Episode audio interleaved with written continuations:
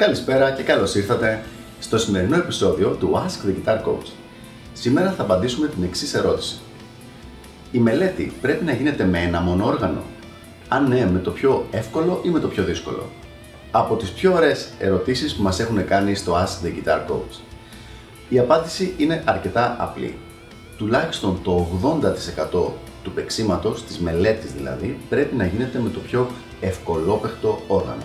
Όπως ακριβώς και τουλάχιστον το, η συντηρητική πλειοψηφία της οποιοδήποτε είδους προπόνησης πρέπει να γίνεται με τα εργαλεία, με τη φόρμα ας πούμε, η οποία σε βοηθάει να κάνεις την προπόνηση αυτή.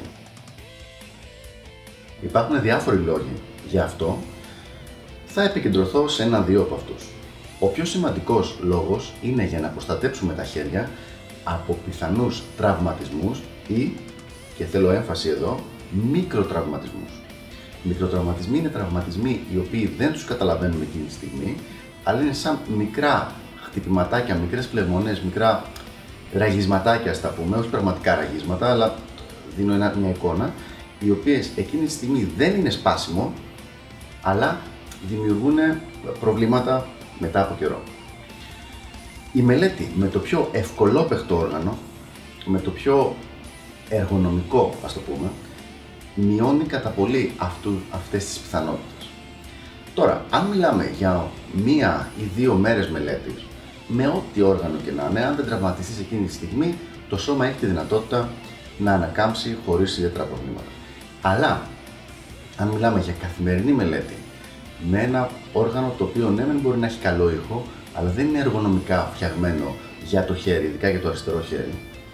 Και σε αυτό να γίνονται 3 ώρα, 4 ώρα και 5 ώρα μελέτης και κάθε μέρα, μήνα με το μήνα, χρόνο με το χρόνο, ξαφνικά μιλάμε για χιλιάδες ώρες μελέτης με ένα όργανο το οποίο δεν είναι φτιαγμένο για μελέτη.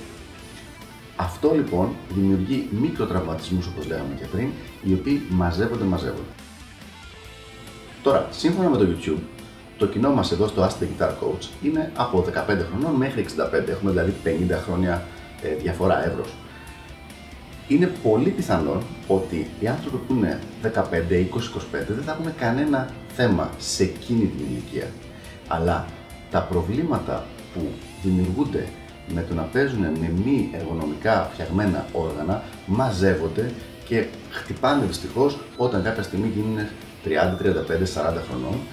Το οποίο παραδόξως είναι μουσικά η πραγματική τους εχμή, δηλαδή θα πρέπει να είναι στην καλύτερη φάση της ζωής τους και τότε αρχίζουν τα προβλήματα στα χέρια.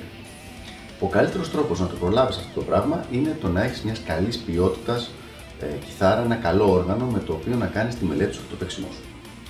Τώρα, αν έχεις και ένα δεύτερο όργανο το οποίο σου αρέσει πιο πολύ ο ήχος του ή σου αρέσει πιο πολύ το πώς φαίνεται, είναι πιο ποζεράδικο και θες να παίζεις και με αυτό, φυσικά, αλλά να μην γίνεται η μελέτη με αυτό το όργανο. Παίζει με αυτό στις πρόβες, παίζει στα live. Αλλά η μελέτη να γίνεται με το πιο εύκολο όργανο. Χαρακτηριστικά θα πω ένα παράδειγμα ότι όταν ήμουνα στο GIT στην Αμερική, μετά τους πρώτους δύο μήνες το πανεπιστήμιο όταν έμπαινες μέσα έμοιαζε με θάλαμο νοσοκομείου παρά με πανεπιστήμιο μουσικής. Ήταν όλοι με τα χέρια δεμένα, με επιδέσμους, δηλαδή πραγματικά σε φοβερό ποσοστό.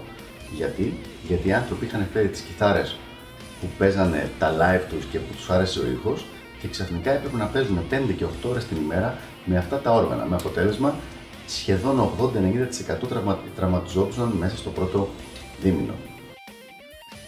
Είναι ένα πολύ σημαντικό θέμα τα repetitive strain injuries, δηλαδή οι τραυματισμοί επαναλαμβανόμενης καταπώνησης, το οποίο δεν συζητιέται αρκετά στους κιθαρίστες μέχρι που γίνεται η ζημιά και καλό να το προλάβουμε αυτό το πράγμα.